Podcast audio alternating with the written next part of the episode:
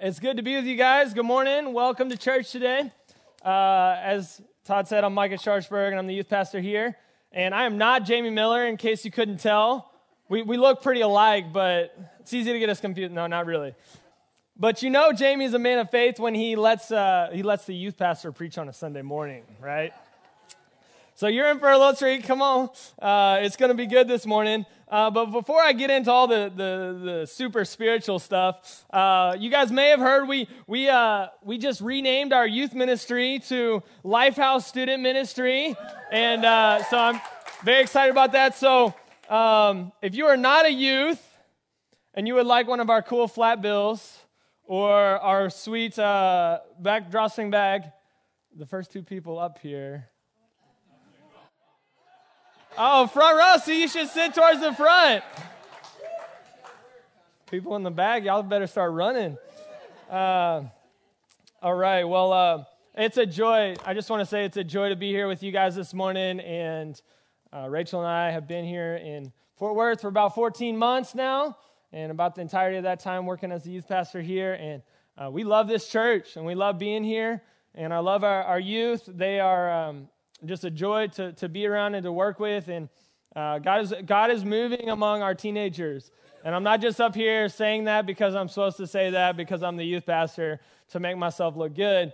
I, I no, it's true. Uh, and so, if you don't normally get to, to interact with our teenagers, uh, I encourage you. So they won't they won't bite you. I promise. You can go talk to them, uh, ask them what God's doing in their life, what God is doing in their schools. Um, we are just praying that God would do a mighty work among the teenagers in this city. There's over 100,000 youth and teenagers in this city, and so we've got a big job. But I am believing for great things. And this past weekend, we had our youth fall retreat, and it was basically a life group retreat. So the whole thing was centered, the theme was I love my church, and teaching our youth that, hey, they are you know, although they are the future leaders of the church and in the, in the business world and the political world, they are the church now. Uh, and so uh, they are not disqualified from obeying the commands of Jesus. They, they are actually empowered to be the church now. And, and so uh, that's my challenge to them. And just Wednesday night, I had the opportunity to hear some of the testimonies coming out of, of what God was doing at, at Fall Retreat and in, that, in the homes. And, and just loved hearing just, hey, man, I felt God's presence. When, when, when the other people came and prayed for me, I, I experienced God. I felt closer to God than I ever have before. And that, that's what it's about. It's getting around the people of God and connecting with God Himself. And that's why we're here. That's why we came to, hopefully, that's why you came to church this morning, is because you want to be with the people of God and you want to be close to the person of God. Um, as Todd said, Jamie's over at Lake Highlands. And when Jamie called me up and asked me if I was interested in serving as the youth pastor here, I didn't know much about Christ Fellowship, but I had heard Jamie speak a couple times. And so I had seen his passion for Jesus. And um, I heard him talking about time with Jesus. And I, I had had a habit of spending time with the Lord in the morning uh, for, for a while before I, I'd heard him, for years before I'd heard him speak. But when he talked about his relationship with Jesus and he talked about what it looked like, there was something where I was like, man, that dude has tapped into a reality of friendship with Jesus that I have not. And I want that.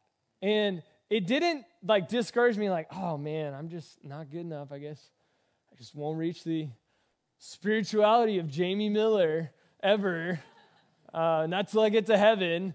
Uh, but no, instead, it caused me to rise up. There's something in my spirit that said, Yes, I want that.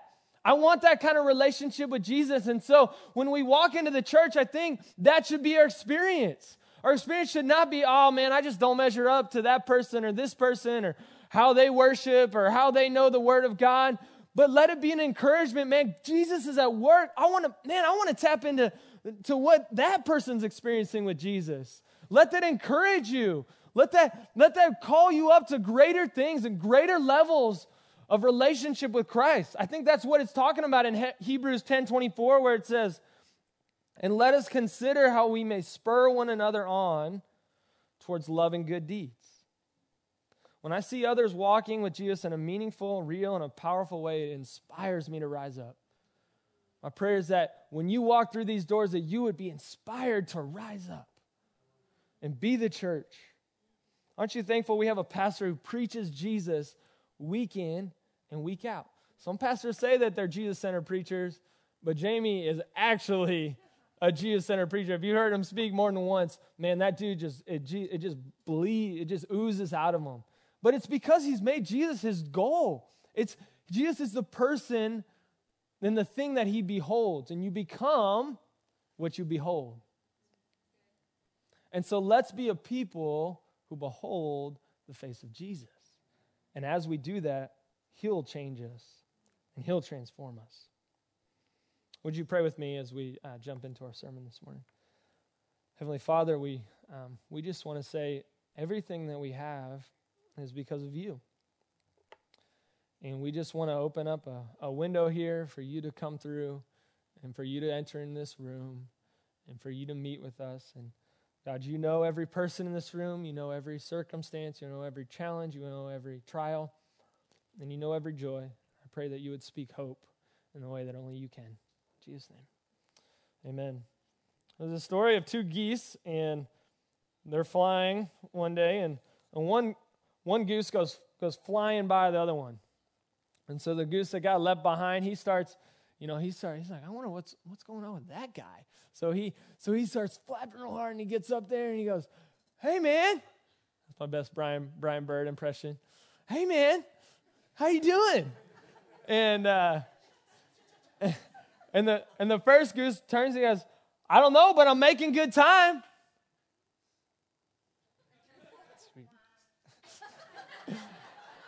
so so my point is, is man, sometimes we get so wrapped up in just going places fast that we don't even know where we're going. And, and that's our culture, right? That's our culture. It's a culture of do more, be better, uh, be smarter. And if you're productive, if you're if you're always busy, man, that means you're you're doing something right. And that what you're doing must be really important. But I want us to take a step back this morning because thankfulness is one of those things that requires us to take a step back.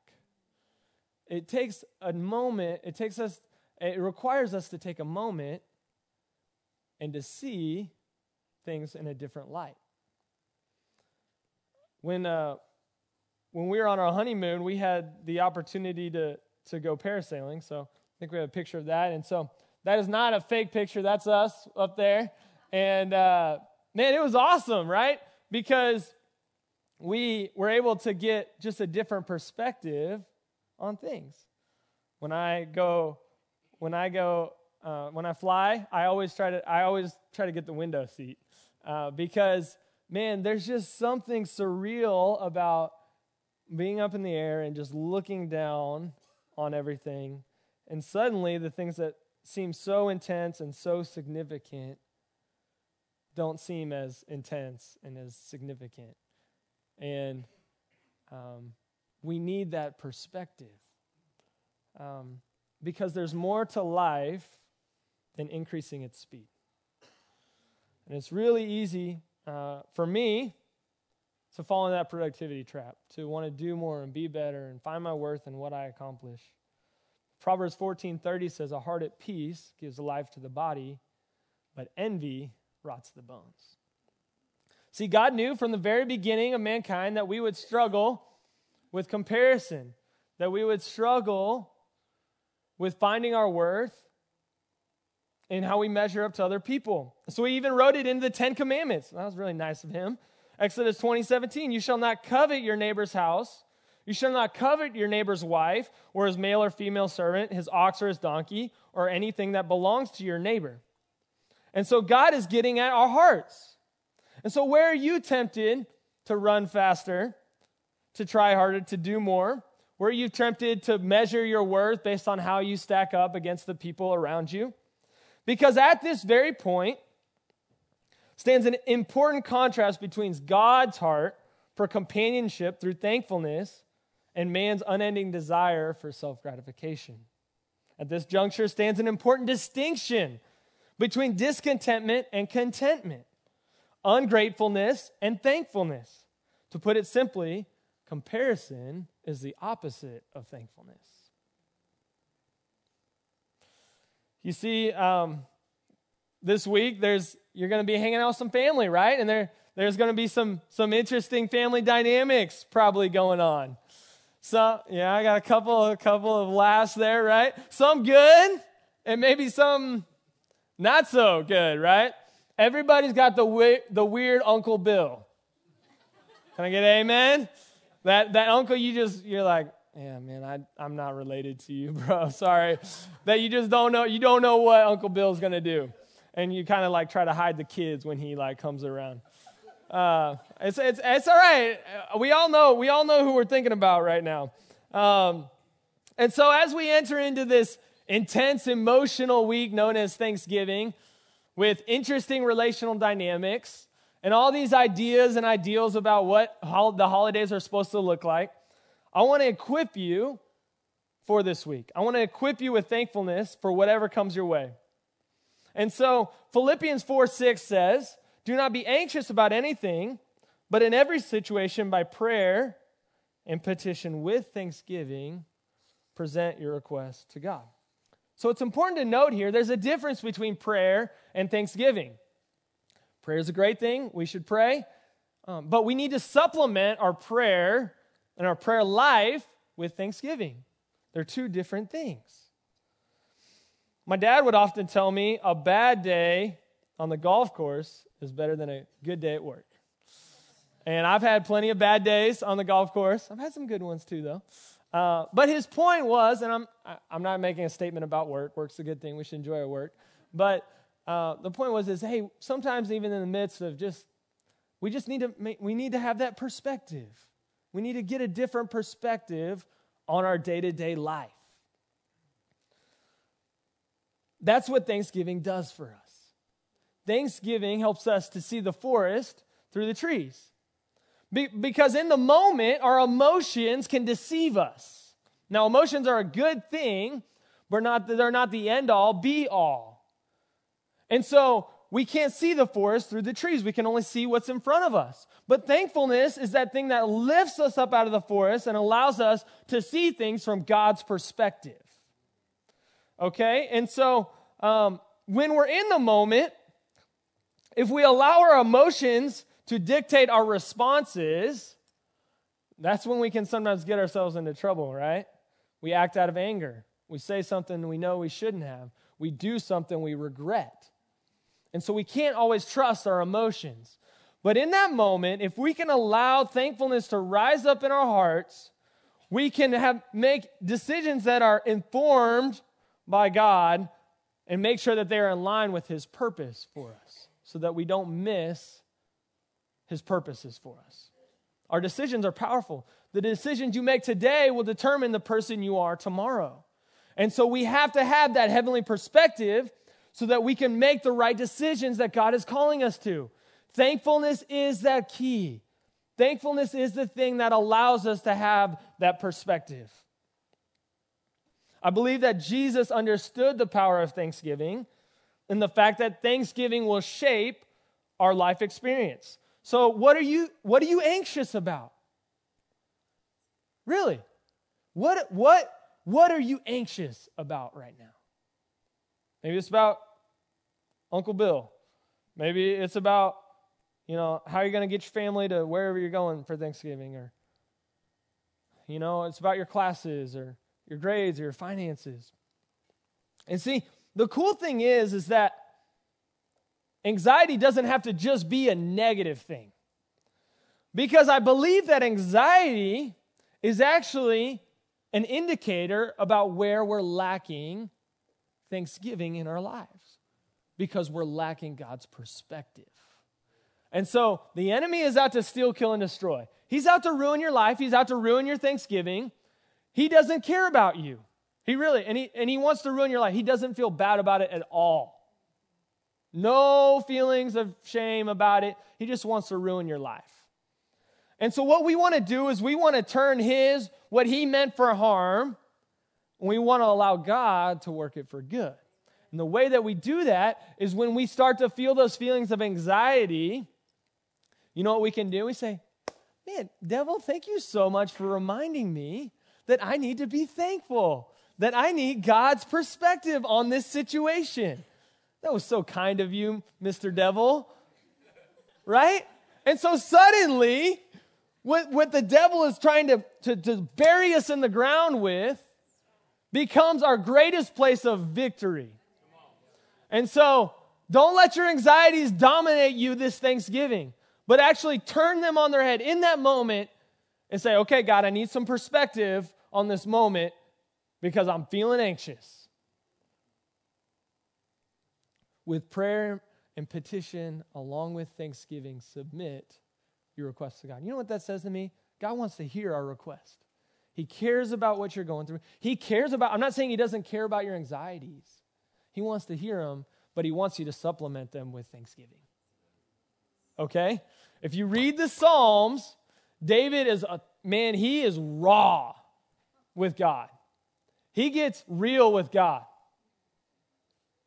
And but you know what he always does? It's okay to get real with God. It's okay to yell and scream with God, but you better finish it with, with some thanksgiving and acknowledging that he is Lord. We can't have one without the other. We need both. But we got to fight for it. We got to fight for peace. We got to fight for perspective. We have to fight for Thanksgiving. And so I don't know if you're anything like me, but I don't necessarily gravitate towards Thanksgiving. I gravitate towards complaining. Man, I, man, why? I wish this would be different. I wish I can walk in a room and be like, I don't like that. I don't like what that person's doing. I think that should be different. And that's just what that's what I tend to. But just because I, I have a tendency that way doesn't mean I should live in that.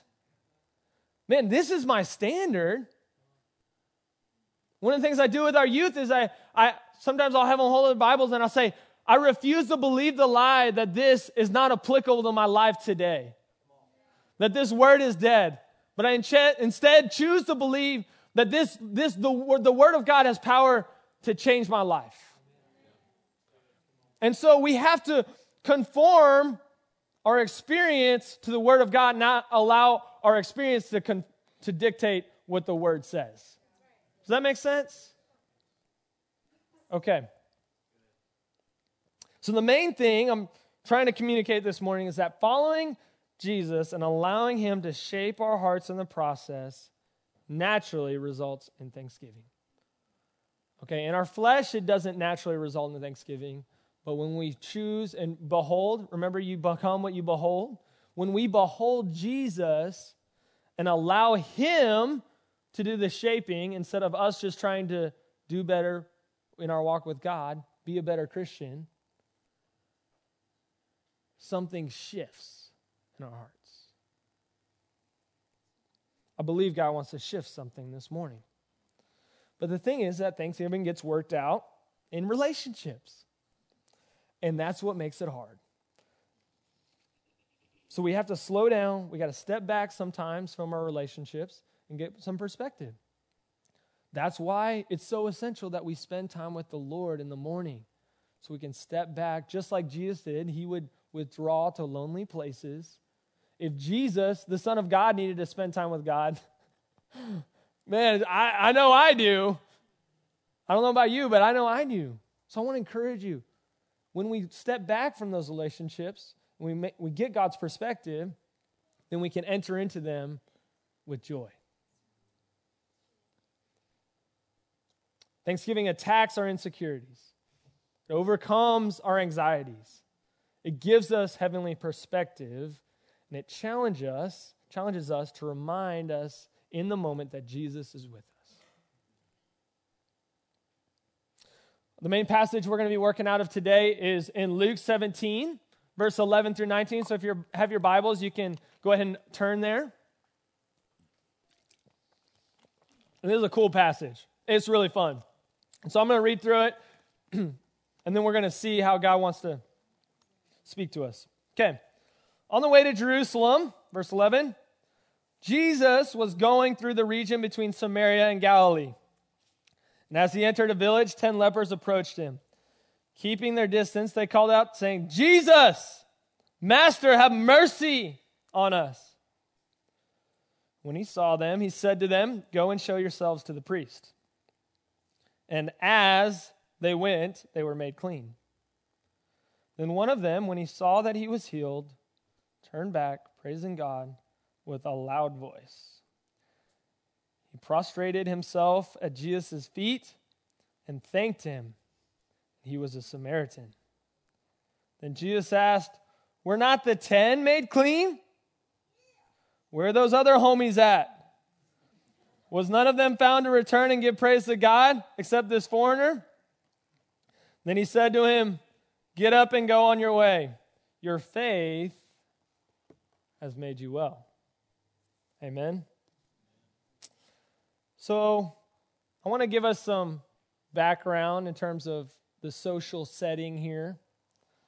And so, Jesus is on his way back down to Jerusalem, and, but at the current time, he's in Galilee. And so, I think we have a map of where Jesus is at. And so, if you see the arrow where it says the border Luke describes, this is where, so Jesus is coming down from Galilee, and he's traveling along that blue line there on his way down to Jerusalem. And so Samaritans are a, are, are a, they are a rival Jewish sect with the Jews of the south. And each of them, their rivalry consists that, oh, we have the true Judaism. And so Samaritans actually, it, there wasn't just one temple in Jerusalem, there was actually multiple temples across Israel. And so the Samaritans had some of their own temples across the land. And so Jews and Samaritans did not like each other, and they did not interact with one another. But if you look at the book of Luke, what you'll find is that Jesus consistently spends time with Samaritans, people that he shouldn't be spending time with. If you know Luke 10, the story of Luke 10, it's the prodigal of the Good Samaritan. Jesus is known as a man who's hanging out with sinners, with prostitutes, with Samaritans. And so Jesus isn't afraid of the outcast. He isn't afraid of those on the outside. And as lepers, these people were not just figuratively on the outside, they were actually on the outside. And so, as a leper, it was kind of like you were isolated. Modern day, like if you had Ebola or something, you were isolated from society so that you did not infect anyone else, a gross, grotesque disease. And as you walked around, so that you did not defile anybody else sacramentally, you had to yell, unclean, unclean. And so not only are you separated, but you have to walk everywhere you go, you have to live in the shame that you are lesser than everybody else around you. And so in this passage, we have a mixture of Jews and Samaritan lepers. Because typically, people who are pretty down and out and are just trying to survive, hey, it doesn't matter if you're a Jew or a Samaritan, we just got we got to hang together so that we can just survive. And so these guys are just trying to make it. And what we see here from the very beginning is that they have at least a conception of Jesus, or they've heard about him, or they know what they, they've heard that he's coming by or something because they call him by name and they say, Jesus, Master, have mercy on us. So Jesus' reputation preceded him, and the lepers knew that he was a man of power and authority because you can't extend mercy unless you're a powerful man. And so, man, can we just all pause and just recognize, man, we all need God's mercy? We all need his God, God's mercy. And sometimes we have to hit the bottom of the barrel before we realize it. But in that moment, that's when we recognize our need for a Savior. And so these men acknowledge Jesus as master. So thankfulness begins with acknowledging Jesus as master and acknowledging that he has the power. Have the power. Jesus is, Jesus is the one who has the power. And so we need to acknowledge that and ask for his mercy. And really, what he's doing, he's saying, Hey, I, I want to have a relationship with you. And so thankfulness begins with a relationship with Jesus. And so, what I'm trying to paint to, for you guys today, like I said earlier, is that thankfulness is a process. Thankfulness is not just an exercise that we do one day. All right? Some anybody read Ann Voskamp? 1000 Gifts? It's a great book. I highly recommend it on Thanksgiving. Um, but what I'm not what I'm not trying to do is just tell you you need to go home and write down 10 things you're thankful for. Although that is a good thing to do. There are way worse things to do. Um, but what I'm trying to, to get at is that I want us to see God's heart and understand the process that He wants to, to lead us through in Thanksgiving and how that shapes our lives. And so, thankfulness has no meaning to us or to God if we have no relationship with the one whom we are to be thankful to. It's not thankfulness to our circumstances, it's thankfulness to a person. Let me say that again. It's not thankfulness for our circumstances. You don't have to know Jesus to be thankful for your circumstances. It's thankfulness to a person who has dictated our circumstances because it connects us to the heart of our Father. Jesus is about relationship.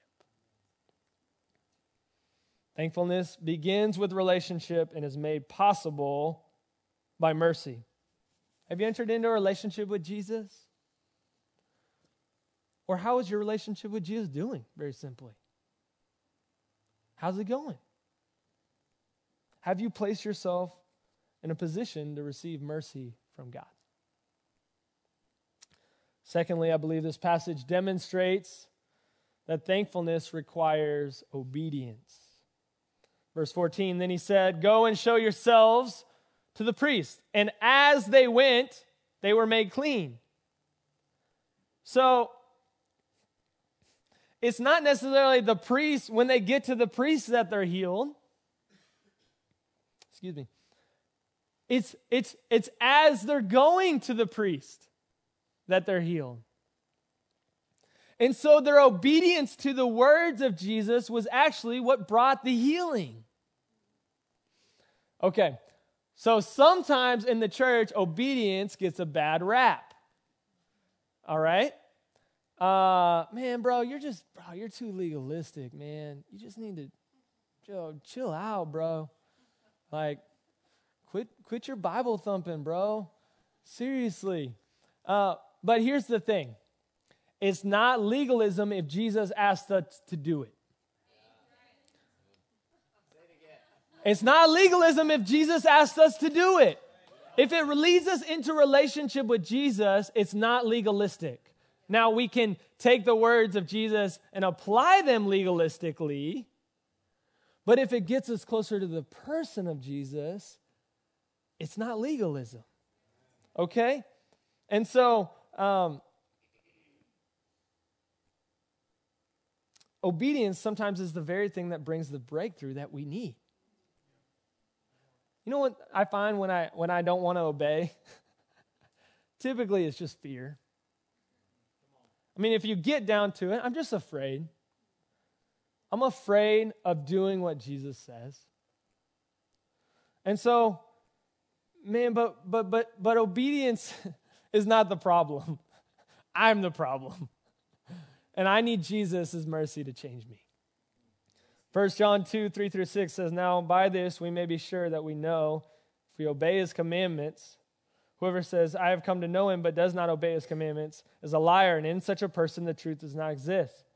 But whoever obeys his word, truly in this person the love of God has reached perfection. And so obedience paired with love is powerful, y'all. And so, like I was saying, it can be legalistic if it's done apart from love. But man, if we're doing something to honor God, to love other people, man, that is something that can bring breakthrough in your life. Let's overcome our fears and not be afraid to be, obey the words of Jesus because it may be the very thing you need to bring the healing in your life that you've been desperately desiring. We need both. So it's pretty clear that this guy actually didn't necessarily actually make it to the priest. It says, as they went, they were made clean. Then one of them, when he saw that he was healed, turned back. Okay, so he hadn't quite made it. I want to pause there and say, I think at some point, even though he goes back and he sees Jesus, which we're going to talk about, I think at some point he did make it to a priest. And here's the cool thing because Jesus was very intentional in everything he did. And so he was telling them to go to the priest, not, well, clearly it wasn't to get healed. They were already healed physically. But here's the thing in that day and age, the priests were the gatekeepers to society. And so when you went to the priest, they were the ones who had to declare you clean so that you could re enter society. And so Jesus is going after something deeper than just a physical healing. He wants to restore their relationships, He wants to restore their jobs, He wants to restore them economically, He wants to restore them socially.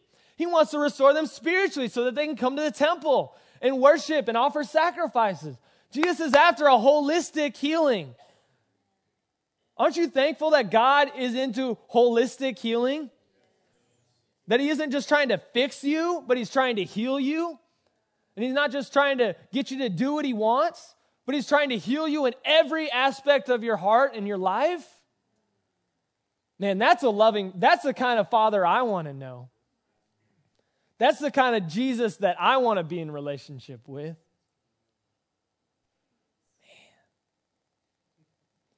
Man. Amen. And so, although obedience is important, the one who gives the command that brings the breakthrough is more important. The God, the process is important, but the God of the process is more important. This leper, because of his obedience and thankfulness, something in him made him turn around.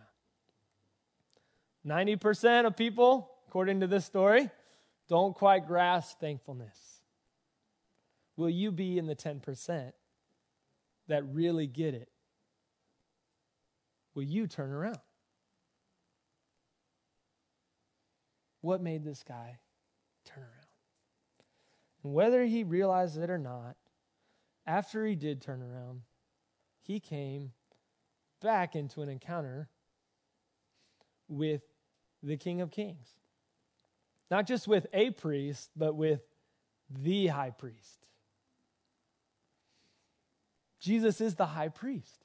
Hebrews 4 14 through 16 describes it this way Since then, we have a great high priest who has passed through the heavens Jesus, the Son of God, let us hold fast to our confession. For we do not have a high priest who is unable to sympathize with our weaknesses, but one who, who has been tempted in every way, yet was without sin. Aren't you thankful that Jesus understands you? Nobody else may understand you, but Jesus understands you. And not only does he understand you, but he also understands your temptations. So therefore, let us approach the throne of grace with boldness so we may receive mercy. Here's that theme of mercy again. And find grace to and help and find grace to help in time of need. Anybody need some mercy this week? Anybody need a little grace this week for Thanksgiving? Hey, Jesus is saying it's available. You just got to come to me. I am the high priest. But we need multiple encounters with Jesus sometime to get sometimes to get there. These guys encountered Jesus. They go on their way. They're walking out their, their obedience. But then this guy, he needed another encounter with Jesus. And so the cool thing is, is that, man, we have, when we're thankful, it leads us into an another encounter with Jesus, which turns into faith. It's a cycle. I'm going to touch on that a little bit later. Thankfulness puts God in his right place as the high priest when we turn around, it takes a humbling, though. We have to humble ourselves. And so, what we want to do is we never want to get caught so caught up in God's hand that we miss his heart. We never want to get so caught up in the blessings that God is giving or seeking his blessing that we miss the one who, who gives the blessings. Man, I want to know the heart of I don't I do I want the blessings? Of course I do. But I want to know the one who gave the blessing. I want to know the heart of God. And so I want to encourage you, man, let's pursue the heart of God. Let's not just pursue his hand. How much of your prayer time is spent just asking for blessings versus just asking to know who he is and know his heart? Now, should we pray and should we ask for things? Yes. I'm not saying we shouldn't do that. But we never should do that at the expense of missing a relationship and knowing the one who gives the blessings. That is the true reward. We won't take anything with us to heaven except our relationship with Christ. The only thing you can give to Jesus is your heart.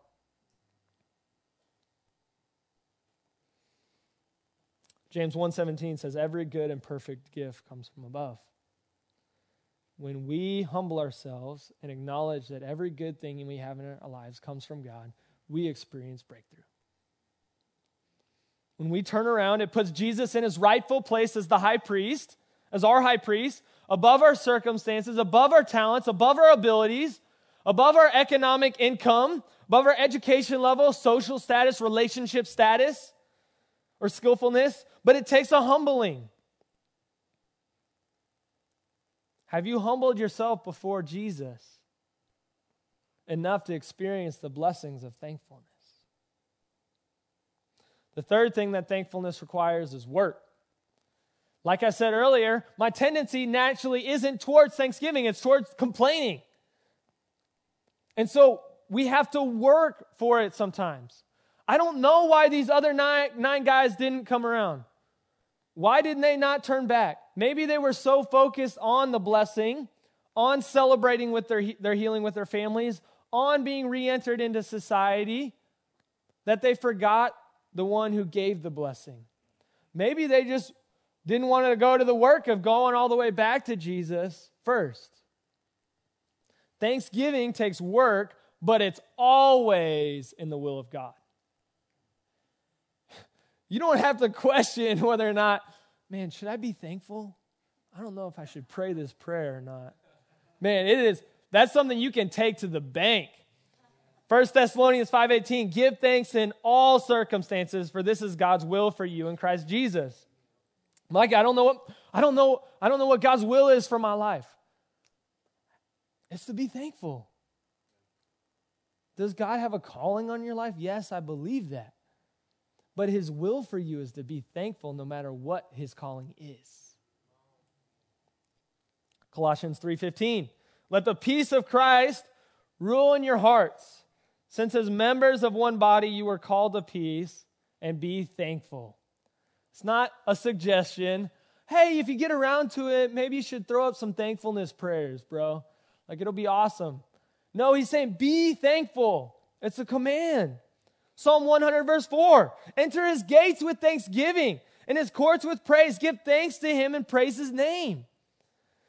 The Psalms, once again, back to the Psalm, they were written a lot of them as, as, as songs the Israelites would sing on their way to the temple. They weren't even in the temple yet. They were singing them on their way to the temple. Man, thankfulness preps and primes the, the pump of our hearts. It's a powerful tool, but we must utilize it. It may not always be easy. I'm not saying thankfulness is easy. But it's always in the will of God. It's always in the will of God.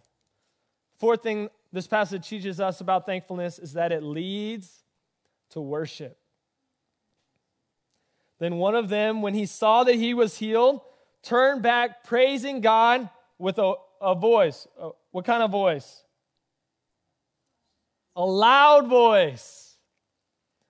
This dude was not quiet about his healing. And so clearly, I, I, mean, unless this guy had like some asthma and he was lagging behind the rest of the group, uh, the other guys knew that he was turning around. He was not quiet about it. He connected the blessing with the blessor. He connected the hand of God with the heart of God. I think some of us need to get a little bit louder about our testimonies. We need to start sharing those more freely. And guess what? When we start doing that, I think church will be a lot more fun. I think church should be fun. Okay? I just I just do. All right, here's the thing. Adults will come to church out of a sense of obligation. Teenagers will not. They have no filter. If it's not fun, if they don't enjoy it, they ain't coming back. All right? I think we can learn, man, let's make church fun. Let's tell some testimonies and let's not be quiet about it. I want to challenge you. Hey, on your way home, share a testimony. It doesn't have to be like 50 people got to just share something that God's done in your life this week. Real simple thing. And let's make that a habit. Man, let's make sharing testimonies a habit. Let's make church fun. All right, it should lead to worship. So here comes this guy. He's worshiping along the way before he gets to Jesus. And then he's wor- then he sees Jesus. And what does he do? We got I have a picture. And this guy, he comes and he falls at Jesus' feet. You see, the people who make the best worshipers are often the people who are the most thankful.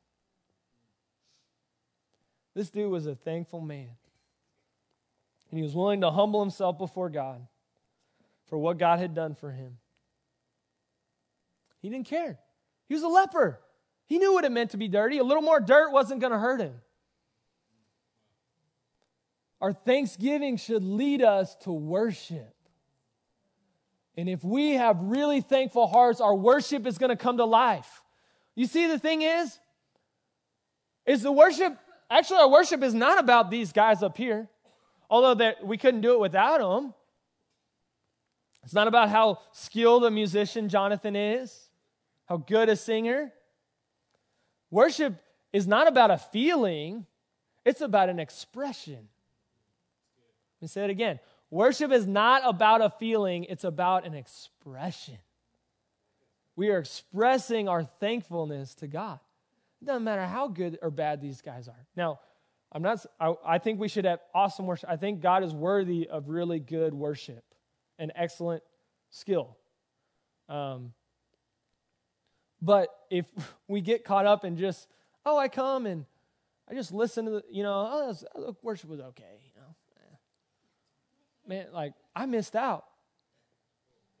I missed out. It's not on them, it's on me. I don't want to miss what God has. I don't want to miss that connection with Jesus. And Jesus receives worship. He stood there and he received it. No, no, no, man, don't do that. No, no, you're already dirty. No, he received. You know, Jesus receives your worship. When you're worshiping, I sometimes when I worship, I just picture Jesus and he's just smiling and he's like, Yeah, come on, more, more. Yeah. Jesus receives your worship. It doesn't matter how good or bad you think you are, he just wants you to worship him. The last thing I think this passage teaches us that thankfulness takes faith. Thankfulness connects the good in our lives to the one who is truly good. We're not the 10 made clean, but the other homies, where are they at? Was none of them found to return to give praise to God except this foreigner? So the guy who was least expected to turn around, the, the Samaritan, nevertheless, here he is. Then he said to him, Get up, go on your way. Your faith has made you well. Thankfulness takes faith. It takes seeing God in the mundane situation and times of life. Can you see God when you're vacuuming your house? Can you see God when you're scrubbing the toilet bowl? Can you see God when you're washing dishes? Can you see God when you're just sitting at home doing the bills or doing the budget. Man, I think there's something really significant. Jesus wants to infuse his life into your day to day mundane times of life through thankfulness. But it takes faith. It takes faith to believe that God is hearing your prayers, that he's moving on your behalf, that he's with you in the moment. Jesus says, I'll never fail you or forsake you. I'll never leave you. God promises he'll never, he's always with you. Behold, I'm with you always, even to the end of the age. Jesus is with you. He likes doing chores. Or at least they're a lot more fun when I do them with him. Thankfulness takes faith. If you ever watch the Oscars, it's got to be the lamest expression of thankfulness ever. Oh my gosh, so boring.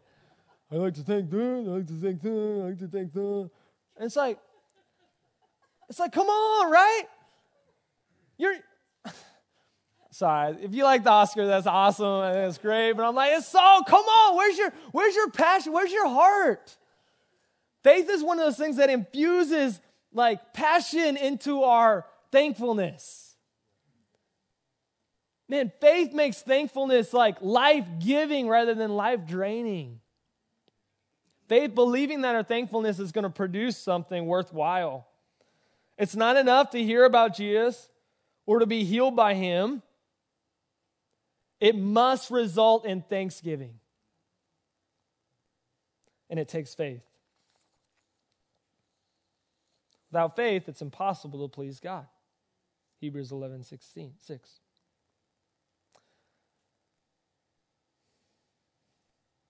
So we're thankful.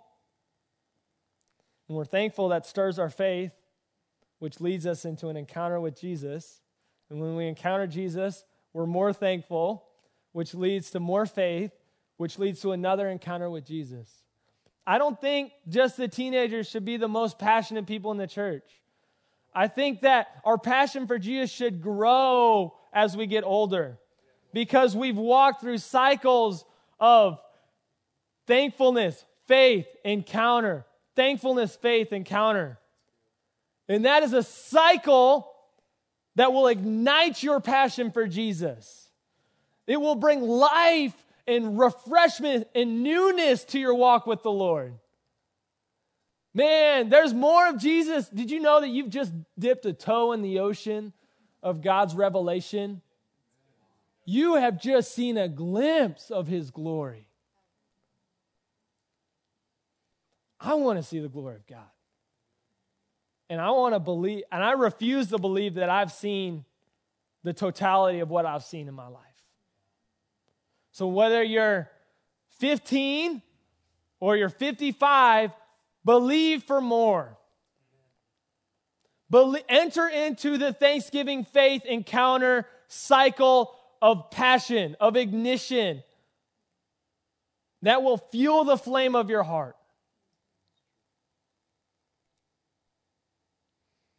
Your faith has made you well. Wasn't he already healed, Micah? I have a picture of Rachel and I on our wedding day, and uh, that's uh, right after, uh, at the end of the, the ceremony.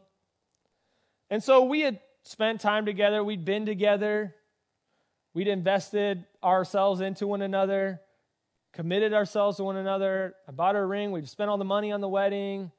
We knew, you know, that we were going to get married. So, for all practical reasons, we were pretty much already married, basically. But it wasn't until technically that our pastor Brian said the words, I now pronounce you husband and wife. And so, although the guy was technically already healed, I think what Jesus is doing is he is he's putting a stamp on it. He's saying, "Yes. Go on your way." He's not saying just hang out with me. He's saying, "Go." Where do you need Jesus to speak just a yes in your life or a let it be? It's speaking a future reality into existence in the moment. And it comes with power because Jesus is the one who's saying it. And he's saying, Don't just stay here with me, go from here. And so Jesus wants you to be thankful. He wants it to lead to an encounter with him. But when you encounter him, you know what he's going to say? All right, man, now it's time to go. Now it's time to go. Now it's time to go tell people about what I've done in your heart. Now it's time to tell some testimonies. Now it's time to make church fun. Make your life group fun. Make your family life fun. Go do that. It's the, it's, it's the sealing in the moment. Your faith has made you well. Now go do it. Man, man, I want Jesus to speak that over me.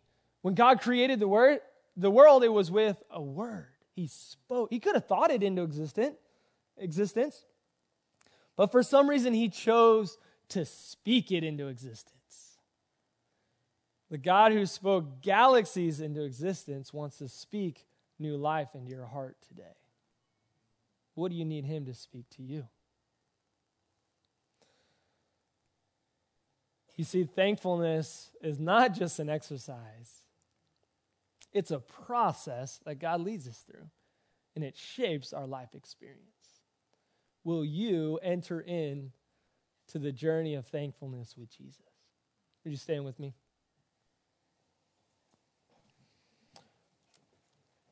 So, what happened to the other guys? I mean, we don't even know if they actually made it to the priest. I'm assuming they did, so they could see their, their healing completed. But if you're like me, I have people that I know who have had dramatic encounters with Jesus,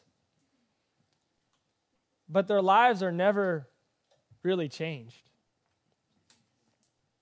They look the same, and they almost forget about what Jesus has done for them. Man, let's not be let that not be true of us. Let's do something with our healing. Let's be a people that remember what God has done for us and do something with us. Let us begin to see the people around us this Thanksgiving not as obstacles to our joy, but opportunities. Let's begin to see the good in other people rather than the bad in them and begin to be thankful for the good things in that person. It will transform your reality. What if we began to receive thankfulness from others instead of, oh, you did something for me, so now I owe you something in return? You see, thankfulness is a multiplier effect. It seals what God has done and propels us into what into more and what He wants to do. It launches us into the thankfulness faith encounter cycle. Will you put thankfulness into practice? Will you allow thankfulness to combat your pride and make you willing to humble yourself before God and others? Will you allow thankfulness to shape your experience and allow you to see God in the mundane and really simple and boring and ordinary times of life? Will you allow thankfulness be fueled by your faith that Jesus really is who he says he is and he really wants to do what he said he can do? Will you allow thankfulness to lead you into greater levels of joy in your relationship with him and with others? Thankfulness takes work, it takes humility, it takes faith, but it ends in a relationship with Jesus and with other people that is fulfilling. It's worth it. Thankfulness is worth it. Submitting to the God of the process is worth it because we get to know the God of the process in the, along the way. Where is God calling you to be thankful? Some of you, you just need to enter into a relationship with Jesus. And He's extending that to you today. If you just call on Him, Jesus, Master, have mercy on me. Really, that you can just pray that. And He will come to you. He will, Jesus, Master, have mercy on me. I'm a sinner. I've messed up, God. I need you, Jesus. I need relationship with you. I don't want to do this on my own anymore. Maybe you need prayer for healing. And maybe physical healing, but maybe financial healing, maybe social healing, maybe emotional healing. Maybe, remember, Jesus isn't just into physical healing, He's into healing the whole person. These people up here are here to pray with you for the healing you need. Maybe you need to come and humble yourself before the Lord. The altar is open this morning. And express your thankfulness to Him. Maybe you need a performative word spoken into your heart. And what you're going through, you just need someone to, hey, I just need you to speak some, some hope into my heart right now. That's why these guys are here. Or maybe you just need thankfulness to lead to worship. And so let's respond this morning. Let's respond to the word of the Lord. And let's allow our thankfulness to produce fruit bearing with our repentance.